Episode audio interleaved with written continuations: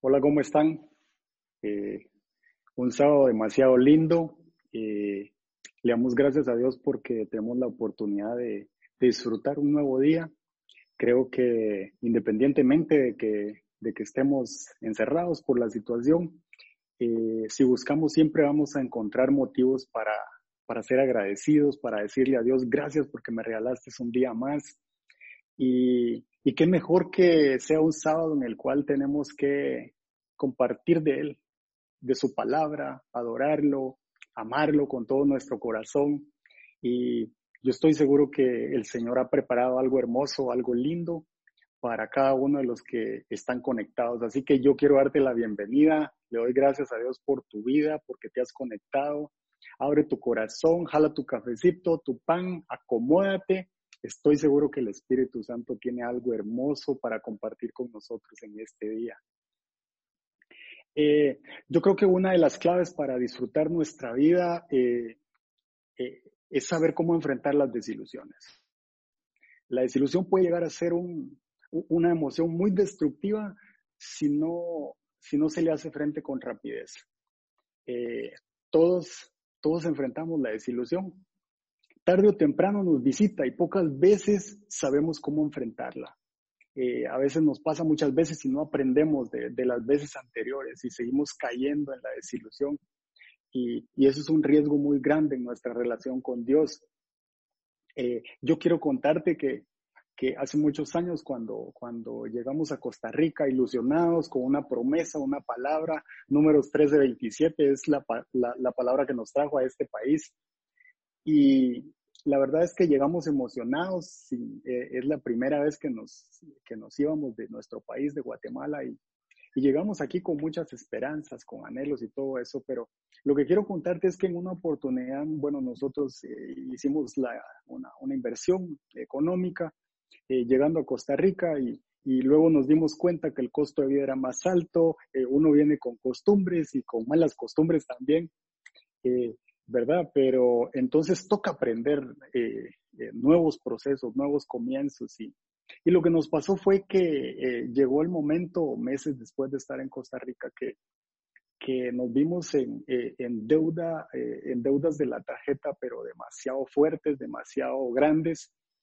Y para hacerte corto el cuento, llegó el momento en el que la tarjeta estaba sobregirada, ¿verdad? Y llegó el día, el famoso día que uno no quiere que le llegue, en el cual la tarjeta sale denegada. Y entonces, eh, yo recuerdo que al, otro día tenía que llevar a mis hijas al colegio y yo ir a trabajar.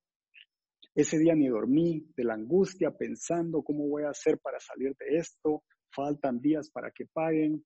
Eh, para poder abonar el mínimo, uno le da vueltas a la situación, ¿verdad? Eh, al otro día salimos eh, por la mañana y, me fui orando, iba desvelado, ni le hablaba a mis hijas y le iba orando al Señor porque pasara el Quick Pass, porque el Quick Pass es el, el, peaje, ¿verdad? Está ligado a la tarjeta de crédito y entonces había que pasar como, como dos viajes de ida y otro de regreso. Y, yo le iba orando al Señor porque pasara el QuickPass. El QuickPass en aquel momento valía como 400 y algo de colones, solo para que te hagas una idea por lo que iba orando. Y, y, entonces me iba aguantando y era algo, algo, algo que me agobiaba, algo que me angustiaba. Y finalmente, gracias a Dios, pasó. Pasó el primero y yo sentí un alivio, pasó el segundo y sentí más alivio, ¿verdad? Y recuerdo que dejé a mis hijas en el colegio y desde el momento en el que me despedí, eh, el Señor me empezó a tocar, ¿verdad? Y, fue algo, fue algo eh, de verdad, una oración muy simple. Yo solo le dije, Señor, eh, estoy metido en clavos, ¿verdad? Estoy metido en problemas, no sé qué hacer, te pido que me perdones, he tomado malas decisiones, tenía que esperarme a conocer el país, a conocer cómo funcionaban las cosas y me apresuré. Y yo te pido que me ayudes. Yo te pido que, que hagas algo a mi favor. Y, fue algo, eh, bueno, llegué al trabajo y ya me fui a lavar la cara y, trabajé normalmente, pero, pero lo que yo te quiero decir es que me sentía de tal manera tan desilusionado que, que todos los días cualquier situación me llevaba a la desilusión, me llevaba a recordar eso, e, eso de que eh, me recordaba que por mi culpa estábamos metidos en ese hoyo, en ese hueco, en esas deudas, y me culpaba una y otra vez. Eh, y eso me drenaba toda la energía. Eh, vivía estresado, frustrado, de mal humor.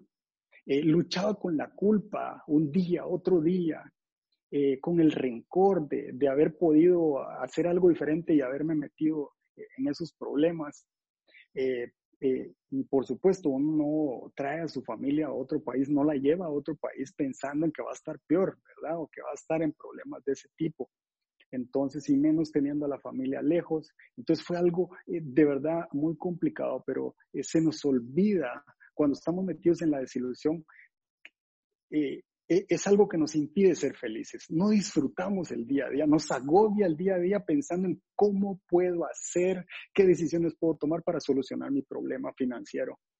Y, seguimos atados al pasado, seguimos atados a eso que nos, que, nos sucedió y que nos tiene metidos ahí en una calle sin salida.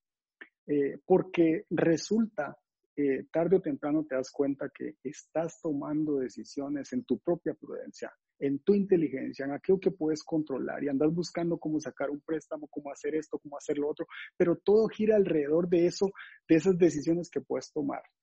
Y entonces se nos va olvidando que necesitamos a Dios y entonces vamos de alguna manera culpando a Dios porque se está tardando, según mi expectativa, en responder a aquello que yo le pedí, ¿verdad? Hasta que las fuerzas se nos agotan. Llega un momento en el que te sentís agotado, frustrado, estresado, cansado y ahí entendés cuando la palabra dice, vengan a mí los que están cansados y trabajados, cuando ya no sabes qué hacer, cuando ya no sabes qué decirle al Señor, cuando tus oraciones son lágrimas. Yo estoy seguro que a alguien el Señor le está hablando eh, con lo que le estoy contando, es algo muy personal, pero la verdad es que no tengo problema en compartirlo porque eh, creo que todos hemos pasado en algún momento por, por problemas eh, financieros. Eh, y es que la desilusión normalmente nos mete en una calle sin salida, nos mete en un callejón y ahí estamos pegados en ese callejón y no hayamos cómo salir. Eh, la desilusión se produce cuando la realidad resulta muy diferente de lo que esperamos. Esperábamos que algo ocurriera y no ocurre. Esperábamos que alguien hiciera algo y no lo hizo. Y ahí es donde se da la pérdida de la esperanza. Eso es la desilusión. La desilusión es pérdida de la esperanza. Y entonces empezamos a vivir de algo que nos pasó en el pasado. Y todo alrededor, incluyendo nuestra relación con Dios, gira en torno a esa desilusión. Gira en torno a eso, eh, a esa, a esa situación que me tiene dolido, que me tiene afectado. Y mi oración se, se convierte en ayudarme en esto, ¿Cuándo me vas a responder, Señor? Y, se me olvida que Él es soberano, que Él es mi Dios y que Él es más grande que mi necesidad. Entonces, la desilusión tiende a separarnos de nuestra relación con el Señor en su esencia, porque Él es soberano. Él, a Él lo tengo que adorar a pesar de que yo tenga o no tenga situaciones difíciles, esté bien o esté mal. Él merece que yo lo adore, que yo lo ame con todo mi corazón. Así que eh, la charla del día de hoy se llama eh, de la desilusión a la esperanza. Y yo estoy seguro que el Señor nos quiere hablar a todos en este día. Yo soy el primero que, ha abierto su corazón con Dios, con, este tema. Él me ha tocado de una forma eh, bastante linda y yo quiero compartirlo contigo. Así que hoy vamos a aprender cómo pasar de la desilusión a la esperanza y estoy seguro que Dios nos va a hablar. Así que déjame hacer una oración eh, eh, rapidita, Padre. Yo te doy gracias. Te doy gracias por esta noche, Señor. Yo sé que ahí donde están todos conectados en la comodidad de su hogar, Señor, tú vas a empezar a inquietarlos. Tú vas a refrescar en sus corazones aquellos, Señor, que ha traído desilusión a sus vidas, aquellas situaciones que han generado una herida, Señor, en sus corazones y que sin darse cuenta, Señor, sus vidas giran en torno a eso, Señor. Así que yo te pido, Señor, que quites toda religiosidad, que abras nuestros oídos, nuestros ojos espirituales y que hoy, Señor, podamos recibir lo que tú tienes para nosotros. Estoy seguro que te estás moviendo, Espíritu Santo, toma el control. Este es tu momento en nuestra vida. Señor, te damos la bienvenida y sabemos que vas a hacer algo, algo glorioso, Señor, con nosotros. Eh, yo quiero comenzar hablándote de un personaje que se llama Juan el Bautista. Eh, te voy a resumir la vida de Juan. Eh, Lucas 1.8 no lo vamos a proyectar, pero Lucas 1.8 al 18 nos, nos dice quién era Juan desde su nacimiento. Era hijo de Zacarías, hijo de Elizabeth, una pareja sacerdotal, descendientes de Aarón, y ellos ya eran de edad avanzada y el ángel Gabriel viene y le da respuesta a la oración de Zacarías y le dice, tu oración ha sido respondida, vas a tener un hijo y le vas a poner por nombre Juan. Y de ahí le resume quién sería Juan. Y yo quiero que ponga atención en esto porque, porque Lucas nos dice que Juan sería un hombre lleno del Espíritu Santo desde su nacimiento. Eh, sería un hombre grande delante del Señor y sería quien vendría en el espíritu y el poder de Elías será quien prepare el camino para el que ha de venir, que es Jesús. El ministerio de Juan el Bautista fue casi paralelo al de Jesús. Hubo un momento en el que hubo ahí un paralelo, pero realmente Juan vino antes a preparar el camino. Eh, será la voz del que clama en el desierto, dice la palabra. Será el que bautiza en agua para arrepentimiento de pecados. Y Juan fue lleno del Espíritu Santo desde el vientre de Elizabeth. Elizabeth eh, era prima de María, la que vendría a ser la madre de Jesús. Y entonces cuando eh, dice la Biblia que cuando eh, María vino a darle la enhorabuena, la felicitación a Elizabeth, porque había quedado embarazada y porque el Señor le había hecho el milagro, primero quiero que recuerde que en aquel entonces para una mujer no poder tener hijos se consideraba indigno. Entonces, imagínense la emoción. Y dice que cuando el momento en el que María llega a la casa de Elizabeth y, le, y la felicita por, por, por estar embarazada, por el milagro que Dios había hecho, en ese momento, a los seis meses, Juan el Bautista es lleno del Espíritu Santo en el vientre de su madre. Así, así de glorioso eh, era, eh, digamos, eh, Juan el Bautista, ¿verdad? Qué maravilloso que, que, el Señor prepare el camino para una persona de esa manera. Y Juan el Bautista crece y empieza su ministerio. Eh, un evangelio de confrontación para el arrepentimiento de pecados y era el hombre que estaba preparando el camino para Cristo. Juan eh, bautizado en el río Jordán y yo estoy seguro que usted va a recordar, pero Juan es el que bautiza a Jesús, al Mesías, cuando él le dice, he aquí el Cordero. Y usted sabe que Juan era primo de Jesús. Pero cuando él lo mira, él dice, aquí el Cordero que quita el pecado del mundo, y en ese momento se abren los cielos, desciende el Espíritu Santo en forma de paloma, y dice, este es mi hijo en, el que tengo complacencia, refiriéndose a Jesús. Eso es casi el ocaso del ministerio de Juan y el inicio del ministerio de Jesús. Entonces Jesús empieza su ministerio y, Juan sigue el de él, ¿verdad? De confrontación, llamando al arrepentimiento eh, de pecados. Y entonces en una de esas él exhorta a Herodes, que era eh, un personaje importante eh, del imperio, y lo meten a la cárcel. Y estando en la cárcel es donde nace este tema de la desilusión. Juan el Bautista, siendo un profeta preparado por el Señor desde el vientre de Elizabeth, su madre, está en la cárcel. Y yo quiero que vayamos a Mateo 11.2 y vamos a leer lo que le sucede a Juan estando en la cárcel. Así que eh, yo le voy a pedir que, que, me pongan en la pantalla Juan eh, Mateo 11.2, perdón. Y esto es lo que dice Juan, lo que dice Juan estando allí. Dice, Juan estaba en la cárcel y al enterarse de lo que Cristo estaba haciendo, envió a sus discípulos a que le preguntaran. ¿A quién le iban a preguntar? A Jesús, ¿verdad? Y entonces dice el versículo 3, ¿eres tú el que ha de venir o debemos esperar a otro? Se lo voy a repetir. ¿Eres tú el que ha de venir o debemos esperar a otro? Juan el Bautista, el, profeta Juan el Bautista, le está haciendo esta, esta pregunta y una especie de cuestionamiento a Jesús. Juan el Bautista estaba confundido porque Jesús estaba llevando a cabo su ministerio de sanidad y no de juicio. Esa era la confusión que tenía Juan, ¿verdad? ¿Por qué le digo esto? Bueno, porque Juan dirá, yo estoy en la cárcel, ¿qué es eso en el otro lado? Me explico. Y entonces No fue que, Juan, eh, eh, su fe estaba tambaleando, no, de ninguna manera. Juan no había perdido su fe en el Señor, eh, de ninguna manera, ¿verdad? Pero sí estaba viendo invadido, se estaba viendo invadido por la desilusión de las expectativas que tenía y las que Jesús estaba realizando. Yo creo que eso nos sucede a todos. A veces tenemos unas expectativas y el Señor está haciendo otras que nosotros ni siquiera vemos. Pero Él está abriendo camino, Él está haciendo milagros, pero como no los está haciendo donde yo los veo, entonces ahí es donde nos empieza la desilusión a, a entrar.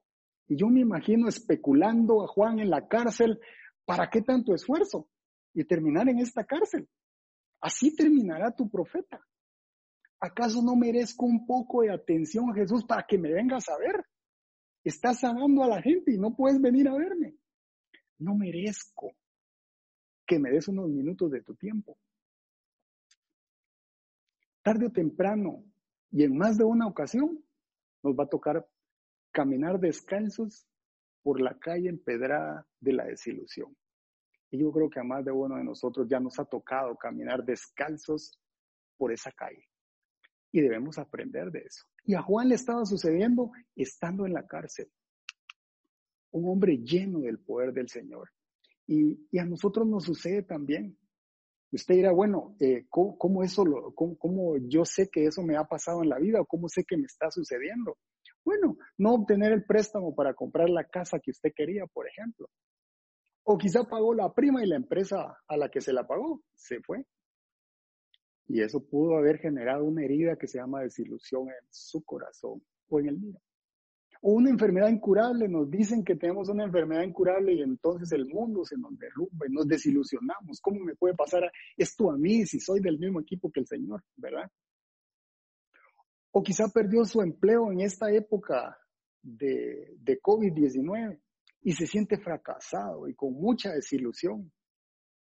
Si yo sigo a Cristo, ¿cómo, me, cómo, perdí mi trabajo? Se supone que Él cuida de mí. O te ilusionaste por un ascenso, le oraste tanto al Señor por un ascenso porque el jefe anterior se había ido y resulta que ahora que te tocaba, pusieron a otro. Y entonces te haces la pregunta, uy, como que voy a pasar varios años más en este puesto que ya me parece mediocre, que ya me aburrió. ¿Qué pasa, Señor? Y entonces la desilusión va empezando a entrar a nuestro corazón. O quizás decís, le dedico tanto tiempo al Señor en la iglesia que no entiendo por qué mi matrimonio se está derrumbando. No se supone que si buscamos primero el reino de Dios y su justicia, esto no debería estar pasando. Y entonces la pregunta al lugar, ¿por qué me pasa esto? Le preguntamos a Dios, ¿por qué me sucede esto? A veces lo que más nos afecta es aquello que no hemos dicho. Lo llevamos adentro y no se lo hemos dicho a nadie. No lo hemos dicho tal cual lo sentimos. Y es una herida que anda allá adentro que el Señor tiene que tratar. Lo cierto es que nadie puede cambiar el pasado. Nadie puede hacer nada por el pasado, pero sí decidir salir de ese callejón sin salida y retomar el rumbo en Cristo, porque el Señor nos hizo para avanzar, para ver hacia el frente, para seguir adelante. Él nos va a llevar de gloria en gloria, dice su palabra. Así que yo quiero eh, hablar esta noche de tres efectos de la desilusión. Y el primero de ellos dice, mis expectativas se derrumban. Eso es lo primero que nos causa la desilusión. Dejamos de soñar y de ilusionarnos por el futuro, por enfocarnos en el pasado, por eso que nos sucedió. Y a veces parece algo tan simple como que en una iglesia un líder me dañó y por eso me cambié a otra, pero eso no se lo has entregado al Señor. Y andas desilusionado y entonces en la nueva iglesia donde te moviste, querés que las cosas sucedan a tu manera y realmente deben de suceder de acuerdo a la voluntad de Dios. Entonces es ahí donde empieza a dolernos, ¿verdad? Pero lo que cargamos es una desilusión. La desilusión lo que sucede es que mis expectativas se derrumban porque se nos da el efecto del conductor distraído. Debemos ver el retrovisor, pero ocasionalmente, pero no todo el tiempo. No podemos conducir viendo el retrovisor todo el tiempo, ¿verdad? El vehículo está hecho para ir hacia el frente y nuestro enfoque debe estar en esa dirección. Nuestros ojos están para ver hacia el frente, nuestros oídos están para escuchar lo que sucede hacia el frente y a, nuestro alrededor, pero principalmente nuestras piernas y nuestros brazos. Estamos diseñados para avanzar, no para ir para atrás. La desilusión hace que nos enfoquemos en el retrovisor, es decir, en el pasado. Y entonces algo que nos sucedió, eso roba nuestro enfoque. Eso se convierte en nuestro mundo y todo gira alrededor de esa desilusión. Y reaccionamos en función de eso. La segunda cosa que sucede es que produce incredulidad. La, desilusión y la incredulidad es la madre de la desilusión empezamos a tener más confianza por eso que nos pasó en nosotros mismos que en lo que Dios puede hacer. Empezamos a cuidarnos más de otras personas porque no queremos confiar en otros para que no nos suceda lo mismo. Y entonces se vuelve un autocontrol. Estamos tratando de controlar nuestra vida en todo su entorno cuando lo que tenemos que hacer es disponerla en las manos de Dios para que Él haga lo que Él ha planeado en nuestra vida. Marcos 6, eso no lo vamos a proyectar, pero dice que Jesús, eh, eh, en el libro de, eh, el capítulo de Marcos 6, dice que cuando Jesús fue al lugar de donde él era, al, lugar de donde era Jesús, fue el lugar donde menos hizo milagros. ¿Y sabe por qué? A causa de la incredulidad. Y dice que eso dejó asombrado a Jesús. La incredulidad asombra a Jesús. Porque estamos diciéndole, esta situación, tú no me puedes ayudar a controlarla. O esta situación, Señor, no te la doy porque yo la puedo controlar. Cualquiera de las dos cosas, pero en realidad eso es lo que hacemos. Yo quiero hacerte una pregunta. ¿Es Jesús el primer lugar en tu vida? ¿O tu mayor satisfacción? ¿Te deleita alabarlo, levantar tus brazos independientemente de la situación en la que estés pasando? ¿No tienes problema en postrarte, en alabarlo y decirle gracias Señor? Aunque estés sin empleo, yo te doy gracias porque todavía hay frijoles en, en la mesa.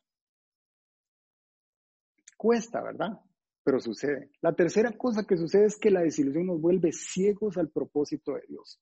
No lo vemos en medio de la tempestad que estamos pasando. No lo vemos en medio del valle de oscuridad que estamos cruzando porque nos nubla la razón. No nos deja ver a Dios en medio de la situación, no nos deja ver su luz y lo que tenemos que hacer es verlo en toda circunstancia, como el ladrón que estaba en la cruz y ese día se va al paraíso con Jesús. Acuérdate de mí, Señor, le dijo.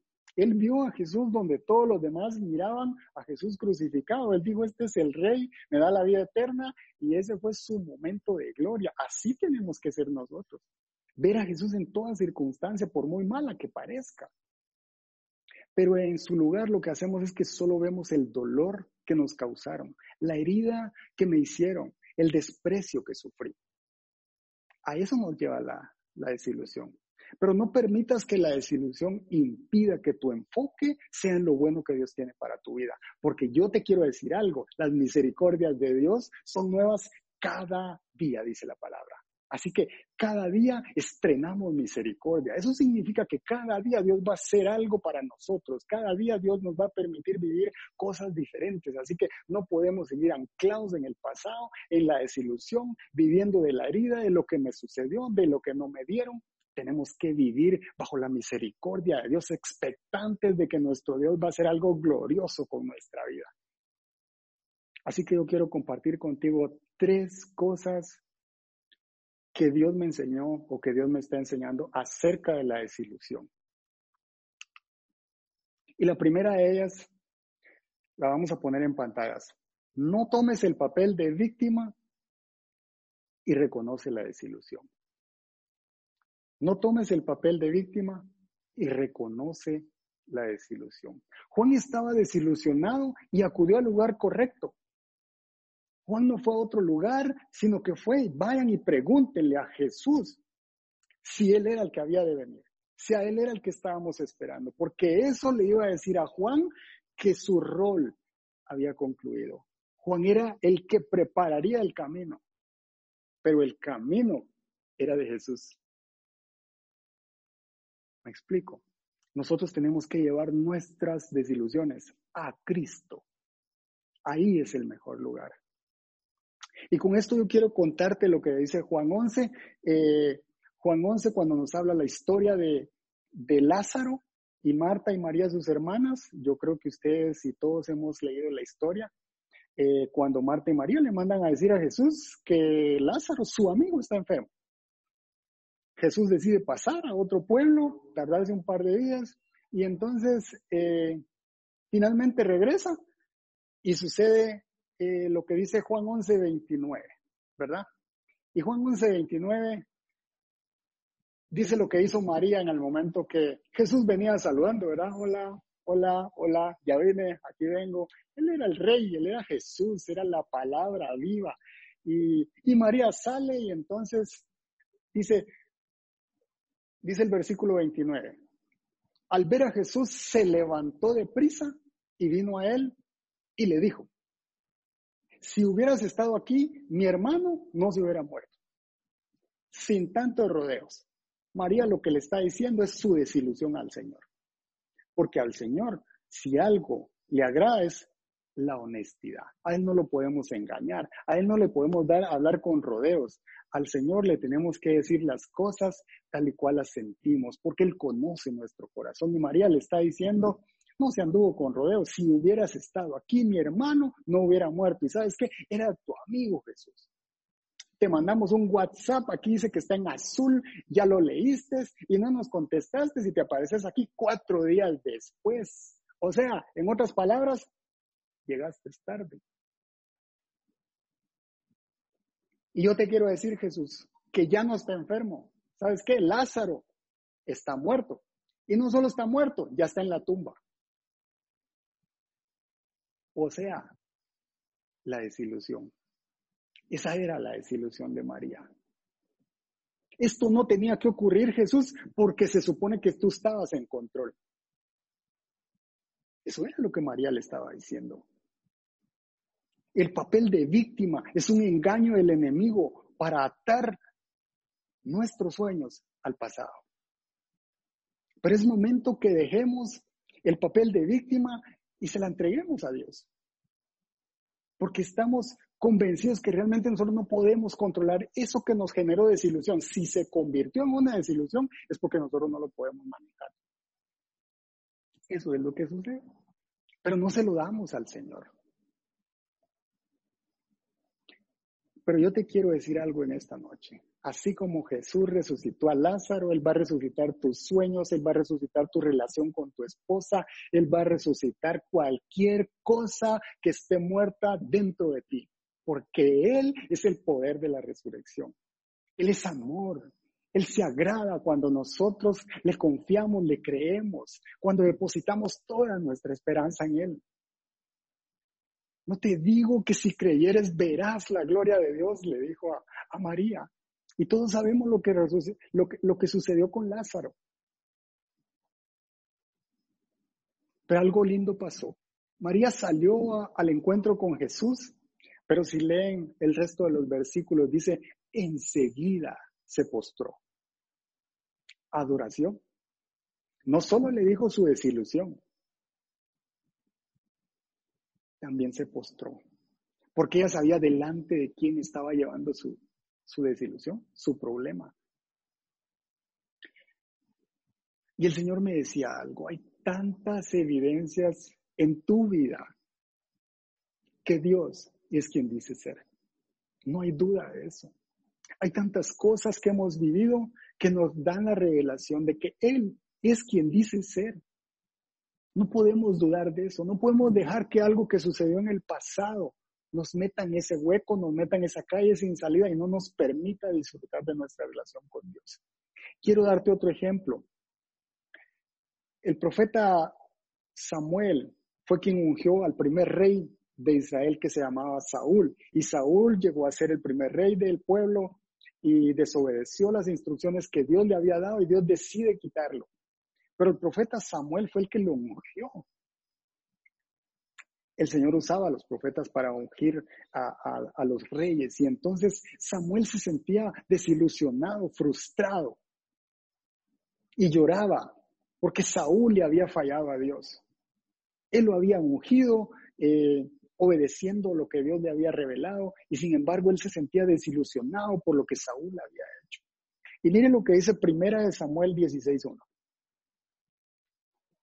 Este es Dios hablándole al profeta Samuel y le dice, ¿cuánto tiempo vas a quedarte llorando por Saúl? Si ya lo he rechazado como rey de Israel, mejor llena tu aceite, tu cuerno, de aceite tu cuerno y ponte en camino. Voy a enviarte a Belén, a casa de Isaí, pues he escogido como rey a uno de sus hijos. ¿Y sabe qué le estaba diciendo el Señor? Deja de lloriquear, deja de llorar, agarra tu cuerno, llénalo de aceite, que vas a ir a ungir al próximo rey de Israel. ¿Y sabe quién era ese rey? Era David. David. Y todos sabemos la historia de David. Pero póngale atención a cómo el Señor le habló a su profeta. ¿Hasta cuándo vas a llorar? ¿Hasta cuándo nos vamos a hacer la víctima al pobrecito? ¿Hasta cuándo le vamos a echar la culpa a los demás? El Señor dice, toma tu cuerno, tu aceite, busca la unción, que para el frente está lo que yo te prometí. Sal de tu cueva y camina, en otras palabras. Hay tantas evidencias en nuestra vida que Él es quien dice ser nos rescató, nos salvó, nos sacó de ese pasado vergonzoso que nosotros tenemos. Yo recuerdo que yo cortaba algodón con todo el entusiasmo del mundo, pero es un trabajo durísimo y el Señor de ahí me sacó y me ha dado eh, muchos mejores trabajos y le doy gracias a Dios por eso. Recuerdo que usaba zapatos solo los fines de semana por tal de que no se desgastaran y para ir a la escuela, pero el resto del tiempo andaba descalzo para que no se acabaran. Hoy ando descalzo porque estamos en cuarentena, estamos confinados y para no andar incómodo no me los pongo. Qué lindo es Dios. Él siempre tiene planes mucho más grandes que lo que nosotros hemos diseñado para nuestra vida. Los planes de Dios no se comparan con los de nosotros. No podía ser padre y el Señor me dio la dicha de ser padre.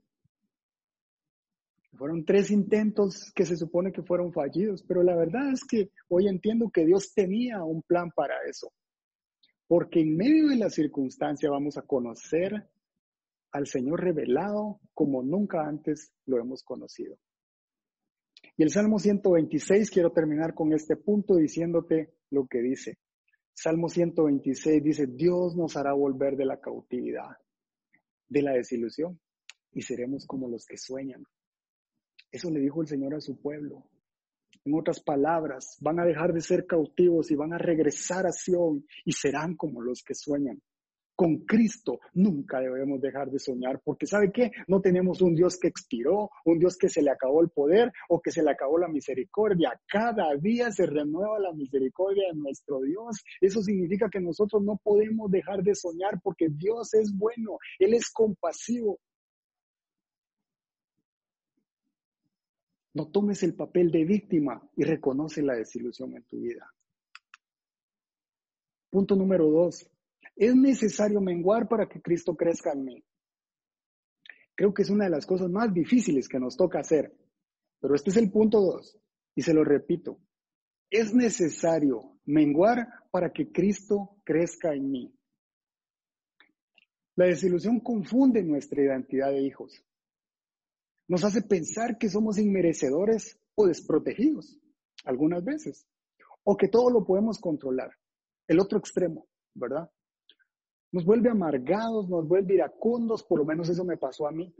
Enojado por todo, todo me hacía estallar, le echaba la culpa a los demás, reaccionaba violento, rápido. Eh, otras veces me hacía el pobrecito, el que daba lástima, la víctima. Pero el Señor me decía, Ronnie, cuando me conociste,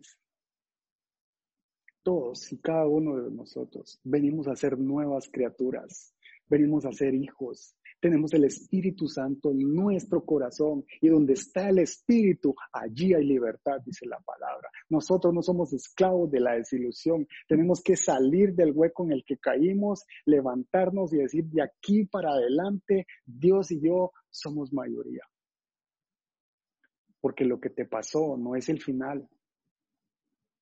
Dios no ha dado la última palabra todavía y Él va a hacer cosas grandes en tu vida. Pero debemos menguar para que Cristo crezca en mí. Que nadie confunda que somos hijos, que somos amados, que nadie nos distraiga de la verdadera identidad en Cristo. Y mira lo que le pasó a Juan. Cuando Juan estaba en su ministerio, le mandaron un comité del Sanedrín que le fuera a hacer un cuestionamiento, que le preguntaran quién era él. Y no hay peor cosa que le manden un comité a alguien, porque todos quieren hacer lo que les conviene. Pero mire, Dios mandó a un Salvador, a Cristo Jesús. Él no mandó un comité, Él mandó a uno, al Cordero de Dios, a su único Hijo, que nos ama. Y entonces el comité llega y le pregunta a Juan, ¿quién eres tú? Y aquí es donde debemos de aprender que nosotros debemos menguar para que Cristo crezca en nosotros.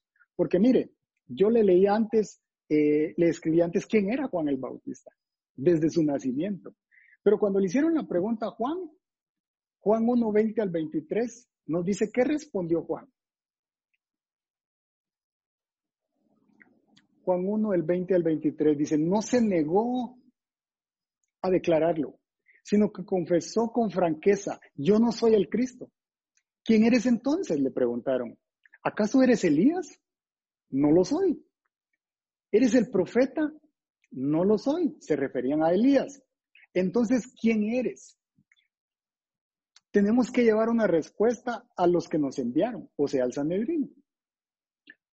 ¿Cómo te ves a ti mismo? Le preguntaron nuevamente. Yo soy la voz del que grita en el desierto enderecen el camino del Señor, respondió Juan, con las palabras del profeta Isaías. Esta respuesta de Juan se refiere a lo que dice Malaquías 4.5. Yo no sé si usted sabía, pero entre el Antiguo Testamento que termina en Malaquías y Mateo que empieza el Nuevo Testamento pasaron 400 años. Y durante ese tiempo no hubo revelación de Dios. Entonces el pueblo, el pueblo hebreo estaba ansioso por el profeta que Malaquías 4.5 dice que iba a enviar. Y por eso le preguntaban si él era el Elías. Y esta fue la respuesta de, Juan el Bautista. Y Marcos 1.7, lo vamos a poner en pantalla. Mire cómo se describe Juan.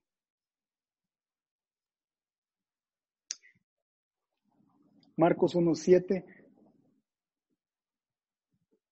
Se lo leo, se lo leo yo. Después de, después de mí viene uno más poderoso que yo. Ni siquiera merezco agacharme para desatar la correa de sus sandalias.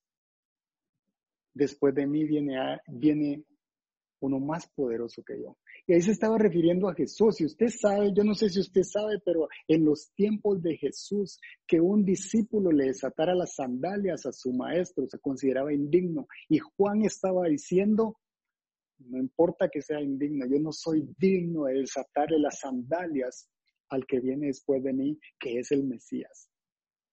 Así se describía Juan, con esa humildad. Alguien que, que confrontaba el arrepentimiento se describía de esa forma. Y Juan tenía credenciales para decir quién era él. Como hoy decimos, yo soy el apóstol fulano de tal, ¿verdad? O no sé, cualquier cosa. Mire, yo, él era hijo de sacerdotes, descendientes de Aarón. Yo soy el que bautizará a Jesús. Él pudo haberle respondido eso. Soy el enviado. El profeta que tanto han esperado soy yo, Juan, Juanito. Mira, trátenme bien, yo soy. Pero no. Él dijo, yo no soy Elías. Y tampoco soy el Cristo. Yo soy simplemente el micrófono del que ha de venir. Yo soy simplemente el instrumento de Dios. Eso fue la respuesta que dio Juan. Debemos de menguar nosotros para que Cristo crezca dentro de nosotros, en nuestra vida. Los milagros, los testimonios que Dios ha hecho en nosotros van a hablar por sí solos, por lo que Él ha hecho en nosotros. Pero el milagro en sí no puede ser más grande que Dios.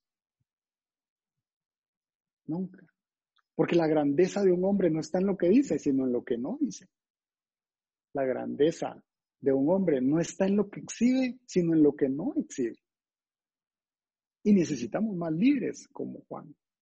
Necesitamos más líderes que primero pongamos a Cristo en lugar de ponernos nosotros.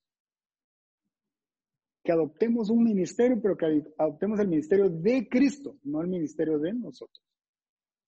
Porque así va a ser Cristo siempre el que recibe la honra, la gloria, el poder. A Él nos rendimos todos, todos somos su cuerpo. Pero Jesús sí sabía quién era Juan. ¿Quién mejor que describirlo de esa forma que, que, el propio Jesús? Y miren lo que decía Jesús de Juan. Mateo 11:11, 11, lo vamos a poner en la pantalla. Es Jesús diciéndole a sus discípulos quién era Juan. Mateo 11:11. 11.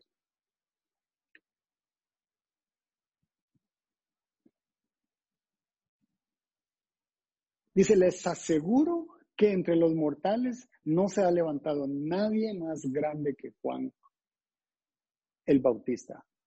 Sin embargo, el más pequeño en el reino de los cielos es más grande que él. Vea lo que dice Mateo 11:14.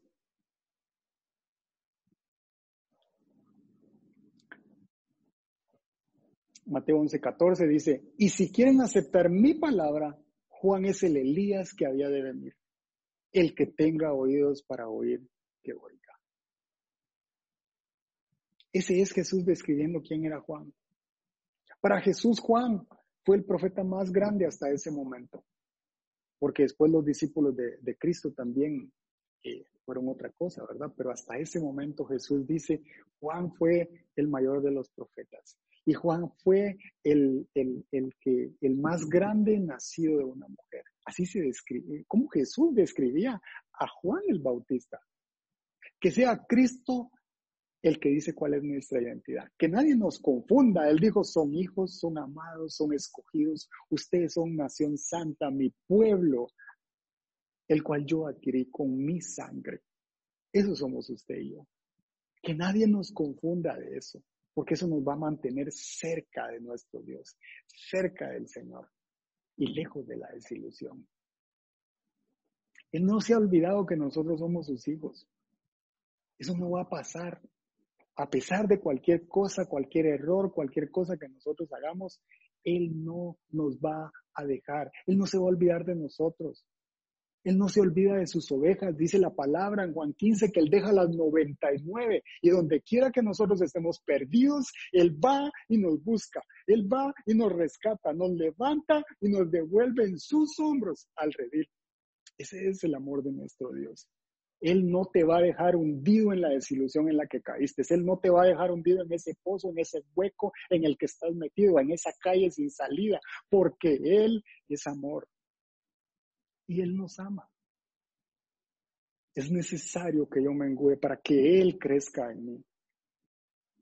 Y otra clave para crecer en nuestra vida espiritual es que necesitamos de una comunidad, necesitamos de la iglesia para crecer.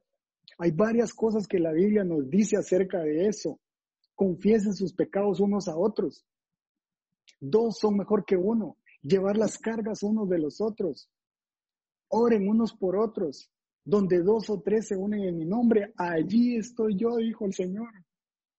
Eso nos resume que la única forma de nosotros crecer es en la iglesia, es con los demás, es aprendiendo de los demás, es escuchando lo que Dios está haciendo en la vida de los demás, porque así vamos a crecer. Es que los demás levanten mis brazos cuando yo estoy en necesidad, como lo hace el Ministerio de Impacto a la Comunidad, es llevar víveres al que, está, al, que tiene hambre, al que tiene necesidad, al que está pasando por una situación difícil.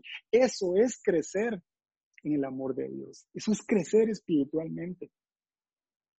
Es necesario menguar para que Cristo crezca en mí. Y la tercera razón para movernos de la, de la desilusión a la esperanza es el punto número tres. El punto número tres es recupera la esperanza. Yo no sé cuál ha sido tu desilusión, yo no sé qué el Espíritu Santo te está hablando en esta noche, pero es momento de recuperar la esperanza en Cristo.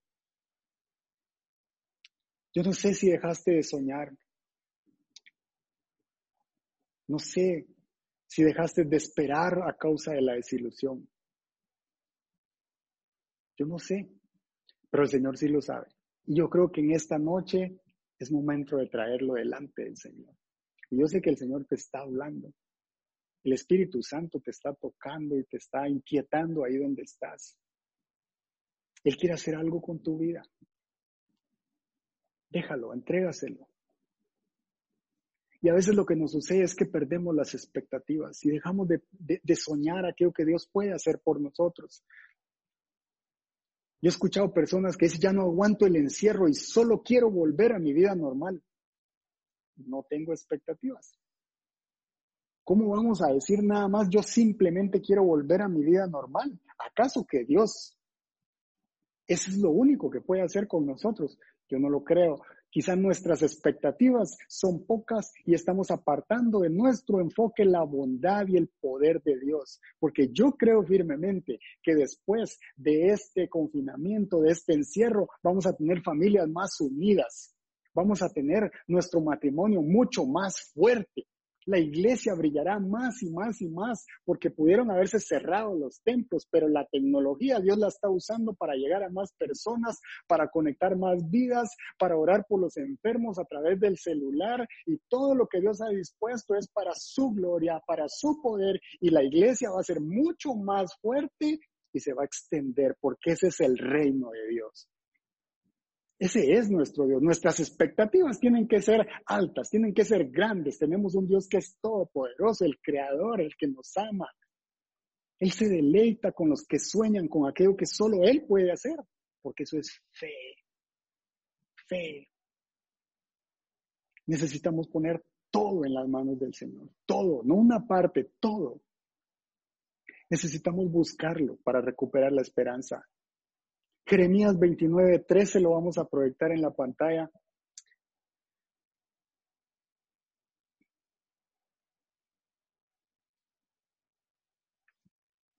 Y dice lo siguiente, me buscarán y me encontrarán cuando me busquen de todo corazón. Me buscarán y me encontrarán. Y yo me pregunto, ¿lo estamos buscando? Lo estamos buscando. Porque Él dice, si me buscan, me van a encontrar, pero tienen que buscarme de todo corazón. A Jesús no le espantan mis crisis, a Jesús no le espantan mis deudas, mis resentimientos, mis enojos. A Jesús no lo espantó cuando María llegó y le dijo, esto no hubiera pasado si tú hubieras llegado a tiempo. A Jesús no le espanta nada de lo que a nosotros nos suceda. Ninguno de nuestros problemas lo va a asombrar porque Él es grande. Él es grande. Él es el gran yo soy. Y eso no se nos puede olvidar. Aún cuando te sientas hundido en el pozo de la desesperación, cuando sientas que topas con pared para acá, topas con pared para acá, topas con pared para acá y para atrás tienes una pared también, alza tus ojos a lo alto, porque de allí viene nuestro socorro. Alza tus ojos al cielo, porque ahí está el que extiende su diestra de poder. Y Él pondrá nuestros pies sobre la roca, en tierra firme. Ese es nuestro Dios. Recupera la esperanza, porque todo lo que nos sucede es para su gloria. Vamos a conocer en medio de la situación que estemos pasando un nuevo atributo de Dios. Dios será revelado a nuestra vida de una manera que no conocíamos. Y quizás la situación que estás pasando es muy dura, pero yo te quiero decir algo. Dios va a usar eso que te está sucediendo para bendecir a otros. Cuando otras personas estén pasando por la circunstancia por la cual tú estás pasando en este momento, tú vas a tener un testimonio, una palabra para decirle lo que Dios hizo contigo, de dónde Dios te rescató, de dónde Dios te sacó. Porque a los que aman a Dios, todas las cosas saben a bien. Ese es nuestro Señor. Recupera la esperanza. Juan mandó a dos de sus discípulos a preguntarle, ¿eres tú el que había de venir? ¿O debemos seguir esperando? Porque estoy en la cárcel, Señor. Estoy desilusionado. Esa fue la pregunta de Juan. Pero mire, Jesús siempre tiene una respuesta. Y me encanta, me fascina eso. Porque Mateo 11, 4 al 6 nos dice qué respondió Jesús a la pregunta de Juan. Porque no lo dejó sin responderle. Él le mandó un mensaje. Y dice, vayan y cuéntenle a Juan. Pero yo quiero que en lugar de Juan pongas tu nombre. Vayan y cuéntenle a Ronnie. Vayan y cuéntenle a Doña Cinia, cuéntenle a Paula, cuéntenle a Fresia, cuéntenle a Otto, cuéntenle a todos los que están conectados. lo que están viendo y oyendo. Los ciegos ven, los cojos andan, los que tienen lepra son sanados, los sordos oyen, dijo Jesús, los muertos resucitan y los pobres se les anuncian las buenas nuevas. Dichoso el que no tropieza por mi causa. Y yo creo que esta palabra tiene que penetrar en nuestros corazones. Que alguien me diga eso, lo que Jesús está haciendo a mi alrededor. Porque Jesús sigue sanando, Él sigue liberando, él sigue, él sigue rescatando personas. Él no para de traer personas a su reino, de salvarlos, porque Él dio su sangre en la cruz del Calvario para que eso sucediera. Lo que me está sucediendo es algo pequeño comparado con lo que Él tiene que, quiere hacer en nuestras vidas. Esto no es como las series de Netflix que llegaron a su última temporada. Esto no es como las series de Marvel, que el superhéroe se le acabó el poder y lo tuvieron que matar y se acabó la película. No, los mejores capítulos de nuestra vida están por escribirse. La última palabra la sigue teniendo nuestro Dios Todopoderoso. Dios no está en cuarentena, Dios no está confinado como estamos nosotros. Él vive en la eternidad, en su trono, Él sigue siendo el gran yo soy. Él es nuestro rey, Él es nuestro papá. El Espíritu Santo que mora en ti y en mí, clama. yo quiero que esta noche pienses en eso. Debemos clamar, Abba Padre, Abba Padre. El Espíritu Santo nos va a conectar directo con el reino de los cielos, porque Dios quiere hacer algo hoy en tu vida. Y el domingo pasado, reflexionando en la, en la prédica, y con esto casi terminó, yo le preguntaba al Señor, es necesario que recuperemos la esperanza, Padre. Devuélveme la mía. Porque yo le he dicho, yo soy el que más aprende cuando, cuando hace esto. Yo le decía, dame toda la esperanza, Señor, que tú tienes para mí. Y el Señor me llevó al Salmo 41.2. Yo quiero que lo pongan en la pantalla. Salmo 41.2.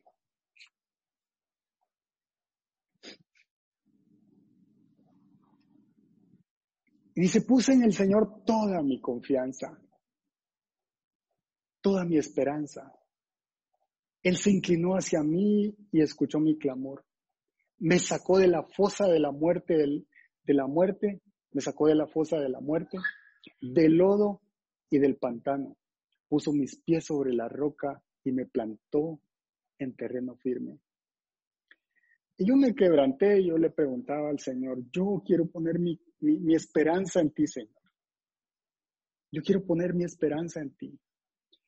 Y en ese momento yo sentí que el Espíritu Santo me habló y, y, me dijo, Ronnie, no tienes que poner la esperanza en mí, tienes que poner toda la esperanza en mí toda la esperanza. No es que si me dan el 5% de aumento en este mes, yo voy a poder empezar a pagar el mínimo de la tarjeta.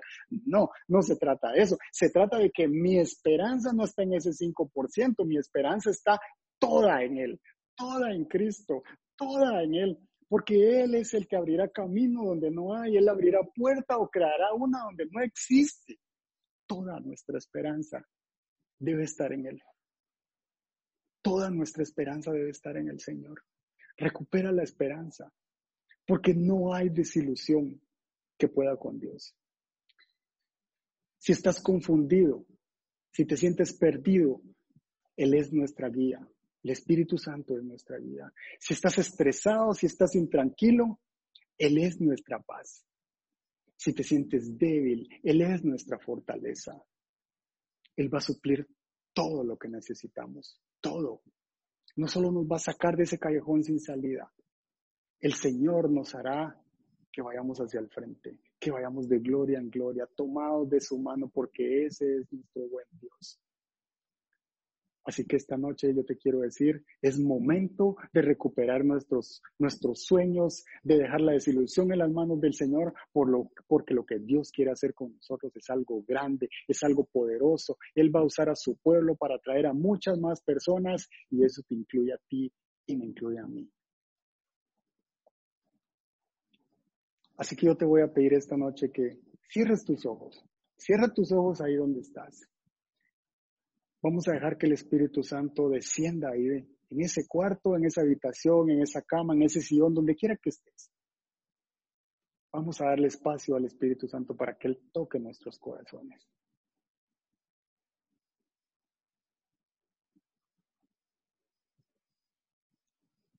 Cierra tus ojos. No tienes que decirle mucho. Dile cuál es tu desilusión.